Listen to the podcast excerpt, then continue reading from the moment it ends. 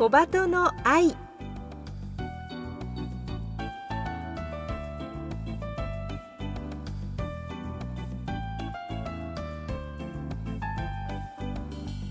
小鳩の愛ポッドキャストまたはラジオクラウドでお聞きの皆さんこんにちは。日本テレビアナウンサー杉上幸恵です。目の不自由な人が安心して街を歩ける社会を目指してこの番組では視覚障害者も晴眼者も共に役立つ情報話題をお届けしています。ラジオ日本では毎週土曜午前8時15分から KNB ラジオでは毎週日曜午前7時15分から15分番組として放送しています。このポッドキャストではゲストの方へのインタビュー部分のみ抜粋してお送りします。本放送と合わせてこちらのポッドキャストもどうぞお楽しみください。それでは小鳩の愛ポッドキャスト今週もスタートです。去年とある視覚障害者の男性と同じバスで通学する小学生とのやり取りが各メディアで取り上げられ話題となったのを覚えていらっしゃるでしょうか。男性は和歌山県に住む山崎弘隆さん。一人で通勤するようになって10年余り。同じバスに乗る小学生たちが山崎さんに声をかけ手引きをしてくれました。コロナ禍で明るい話題が少なかった中多くの人の心を温かくしたニュースとしてこの番組でもご紹介しました。そして今年山崎さんの体験談をもとに絵本が誕生しました。タイトルはバスが来ましたよ。今日はこの作品についてご紹介します。30代で網膜色素変性症を患い徐々に目が見えなくなった山崎さん。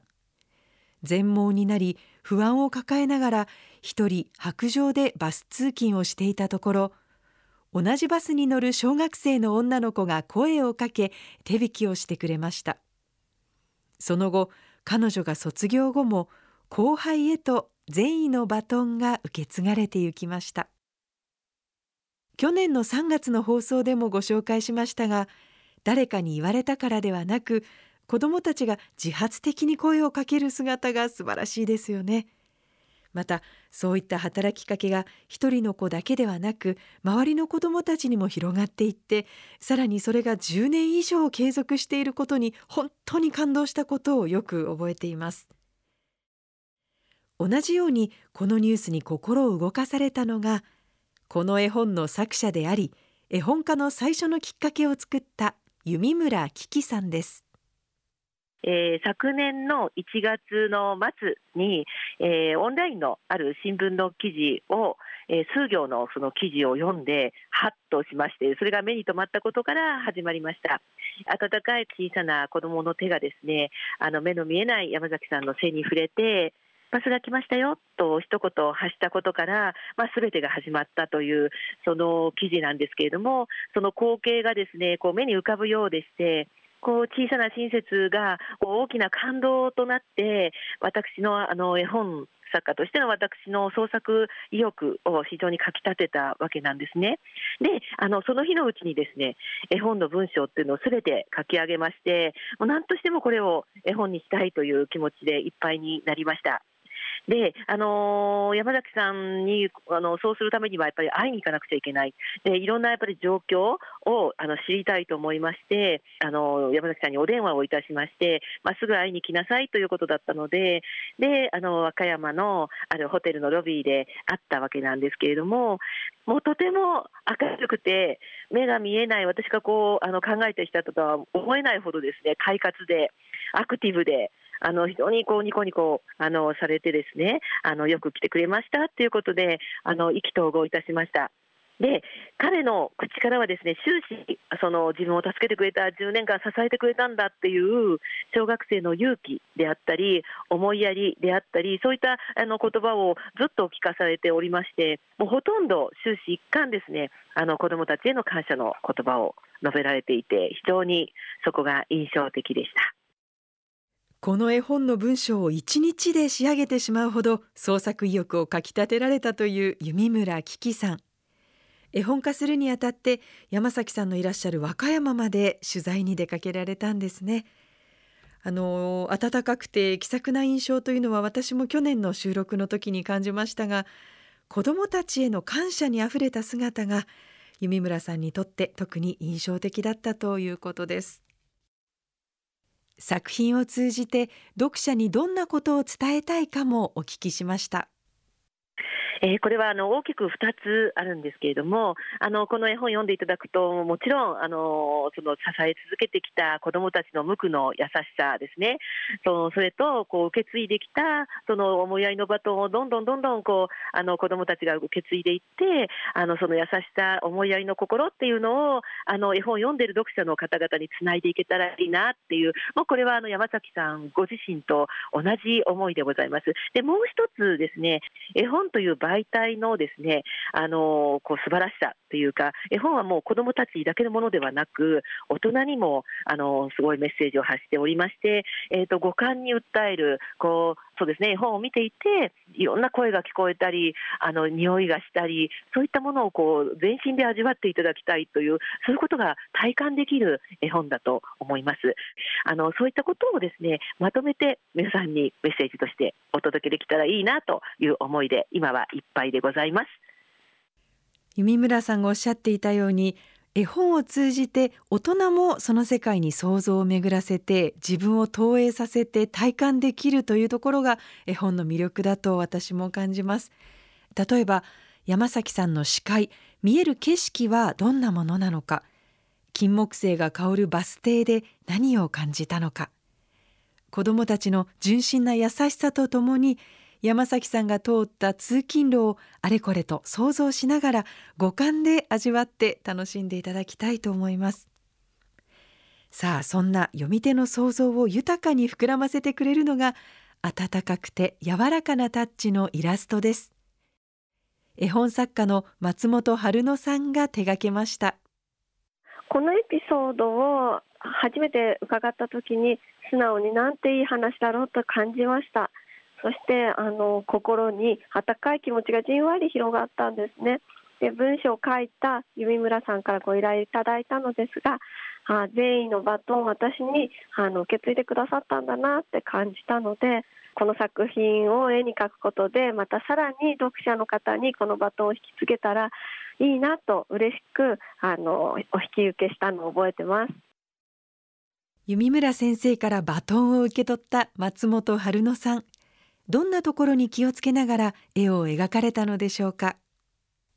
山崎さんとお目にかかった日は曇りだったんですけれどもお話ししているうちにこう太陽がパーッと差すように感じてそれぐらい明るい方でこの時の印象を絵本にしっかり書き留めようと思って光が降り注ぐような明るい色味をたくさん使いました。どの絵もとっても気に入っているんですけれどもカバーはこの世界観をうまく表現できたかなって感じています表紙裏表紙袖のところまでが絵が全部つながっているんですけれどもバス停の前を行き交う人々を描いていてこの絵本はあの山崎さんとバス通勤を最初に手助けした女の子だけの物語ではないんですね。周りの人々が全員のバトンをつないでいって小さい手のリレーに参加していったっていうことが主軸の作品です。でそれがよく表れてる表紙になったのではないかなとあの自負しております。で文字にないより細かい情報を埋め込んでいくのが絵本の絵描きの仕事だと思っているので匂いや音や風や温度そんなものが絵から伝わってくるように一つ一つのページを大切に描きました。子どもたちと山崎さんが主軸である今回の物語ですが実はその物語は周りにいた町の人たちのストーリーも含んでいるということに気づかされました。まず表紙の真ん中には緑色のジャケットを着て微笑んでいる山崎さん。その隣に赤いランドセルを背負った小さな女の子手が腰に添えられています。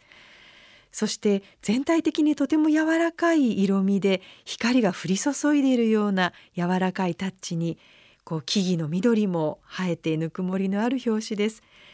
この表紙をこうパッと開いてみますと裏表紙折り返しの袖の部分にまでこの世界がつながっていて赤ちゃんを抱えているお母さんや犬の散歩をしている方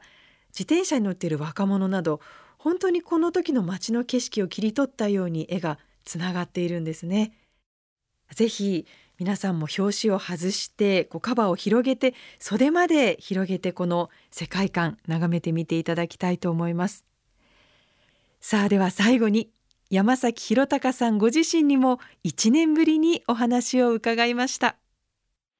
山崎さん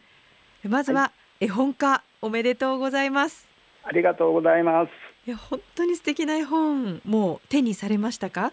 はいあのー、うちの方でも購入して娘に読んでもらいました。あ読み聞かせを。はい。あそうですか。どうですか率直にご感想は？うんなんかもう感動っていうか最初の頃を思い出しますね、うん、一番最初の頃はい。最初にそうそう一番最初に声をかけてくれた、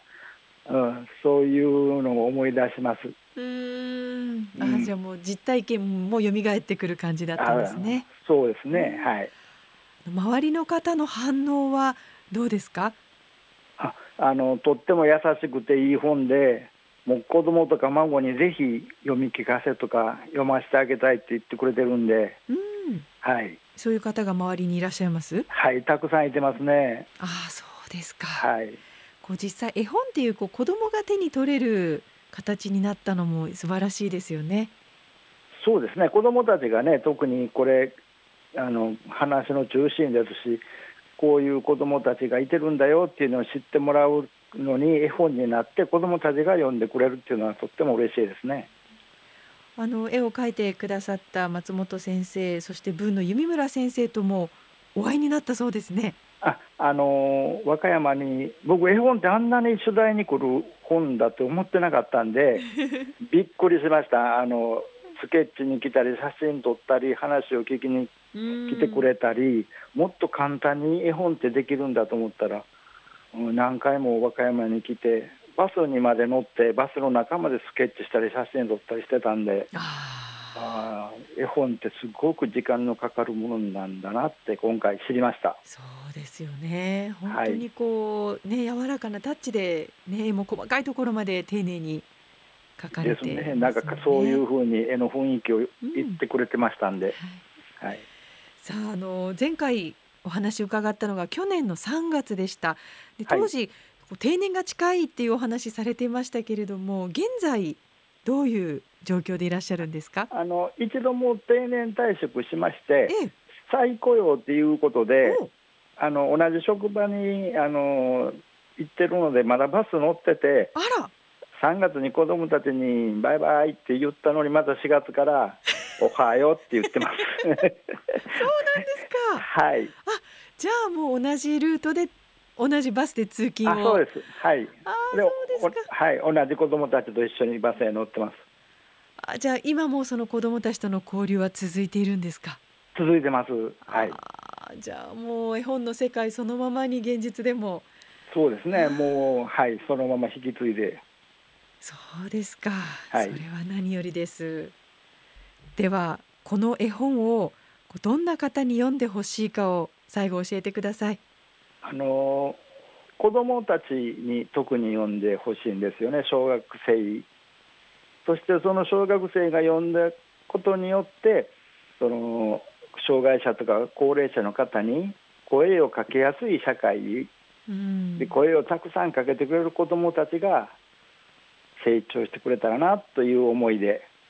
いっぱいです。そうですよね。こう絵本に書かれているようなこう絵本自体もこうバトンタッチでリレーでいろんな人に伝わっていくといいですね。そうですね。たくさんの人に手に取っていただきたいと思います。お送りしてまいりました小鳩の愛。今日は和歌山県に住む山崎弘隆さんの実体験をもとにした絵本バスが来ましたよについてご紹介しましたバスが来ましたよは文弓村危機絵松本春乃。税込価格1540円でアリス館より発売中です。小さな親切のリレーに心が温まる作品です。ぜひ読んでみてください。ここまでのお相手は日本テレビアナウンサー杉上幸恵でした。